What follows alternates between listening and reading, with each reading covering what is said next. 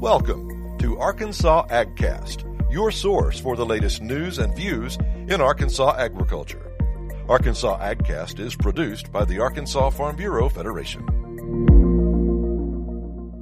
I'm Ken Moore on this edition of Arkansas AgCast.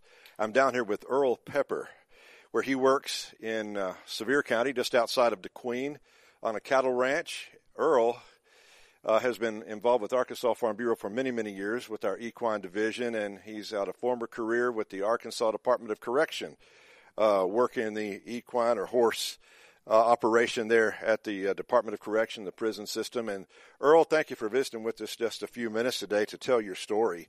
I think you have a very interesting story to tell. Uh, talk about at first how you kind of you you were grown and raised with the love of horses, weren't you? Even though when you were raised in Alabama and living on a row crop farm. Yes, sir. We worked horses on up into the 60s, and I can't remember not ever being around horses, and I always rather ride them as to work them. Uh, unfortunately, I'm one of the few people that probably can still hook a horse up and go to work. Uh, not that I want to, but I can. But anyway, I've been involved with horses all my life, and I like them, I love them, and I like being around them. And that uh, career spans how many years? Uh, I'll be 75 this fall, and I don't remember being without a horse my whole life. Wow. Talk about this uh, boy right next to you. He's one of your favorites right here on the ranch. Yes, sir. Uh, this horse is uh, Hancock Four Drifting. He came from Haythorn Land and Cattle. I got him when he was a baby. He was a weanling, and my grandson started him, and I've been riding him since he was uh, about two and a half years old when they finally decided he was safe for me to ride. And uh, anyway, he's an awful, very nice horse. You can do about anything on the ranch on him. Uh, he'll let you rope on him. He pulls on the saddle horn really good, and he's really good sorting cattle. Talk about how you, uh, when you were younger, uh, went through college. You uh, became an English teacher, but at the same time, you're still always on horseback in your spare time when you weren't in the classroom. Yes, sir. Uh, that kind of that English teaching deal just kind of fell out of the sky. But I did teach school for several years, and it was just, during that period of time I was rodeoing, and also we ran quite a few cattle there at one time. And it was uh, the school teaching fit really well. But I was I was an English teacher. I have a minor in English, and most of the English classes that I had were boys that those nice ladies couldn't control horses are adaptable and needed as work animals on many cattle ranches even today. And I understand you told me a story a little bit ago about how uh, cattle were grazed on wheat fields there, and uh, and you were on horseback checking them to make sure they were healthy. Yes, sir. Uh, I spent some time in the wheat fields, and it was interesting in that uh, we looked for cattle that needed doctoring, and we would catch them and doctor them and turn them loose uh, pretty quick, and we thought it was a, kind of a low stress deal if done properly.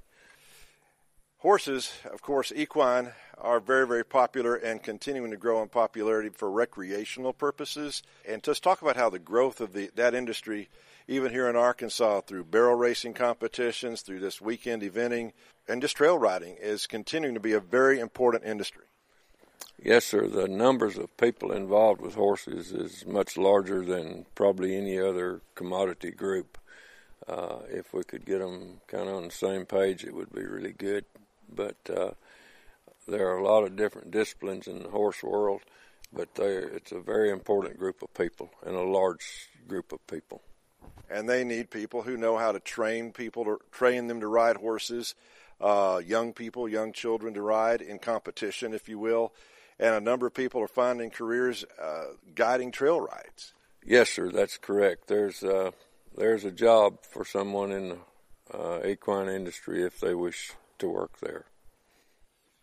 It's a multi-million dollar industry, isn't it? Yes, sir. Uh, I have not seen anything on it for probably four or five years now, but uh, it uh, there are a lot, there's an awful lot of money spent feed, trucks, trailers, equipment, that kind of thing, and it generates a lot of tax dollars.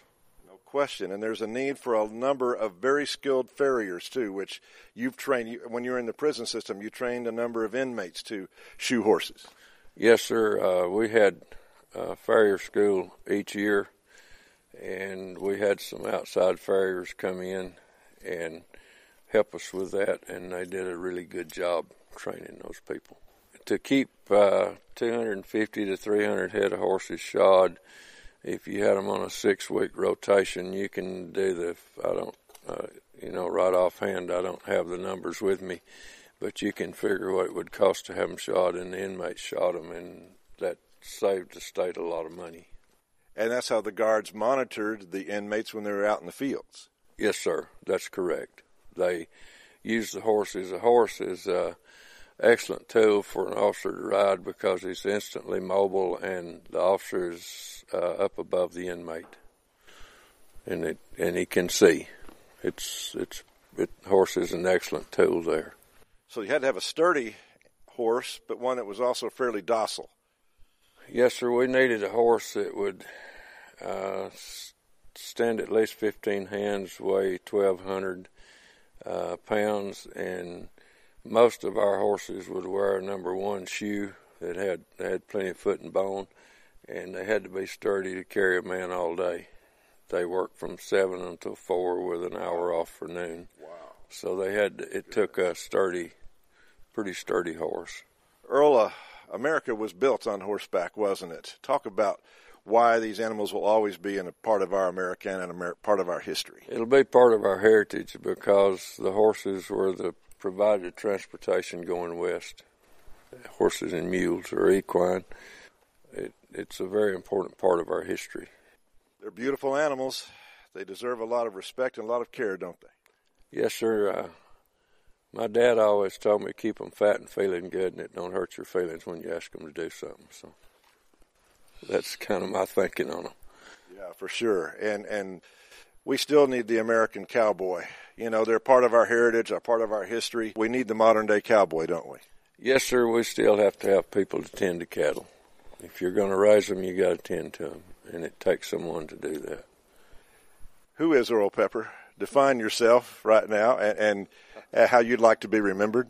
Oh, that's a good question. Just remember me as being a good guy, I guess but you're a horseman. I want to remember you as a man. When I think of horses in Arkansas, I think of Earl Pepper. Well, I appreciate that, and that's a good way to be remembered, I think, as being a horseman. I've been speaking with Earl Pepper on the ranch down here outside of De Queen on this edition of Arkansas AgCast.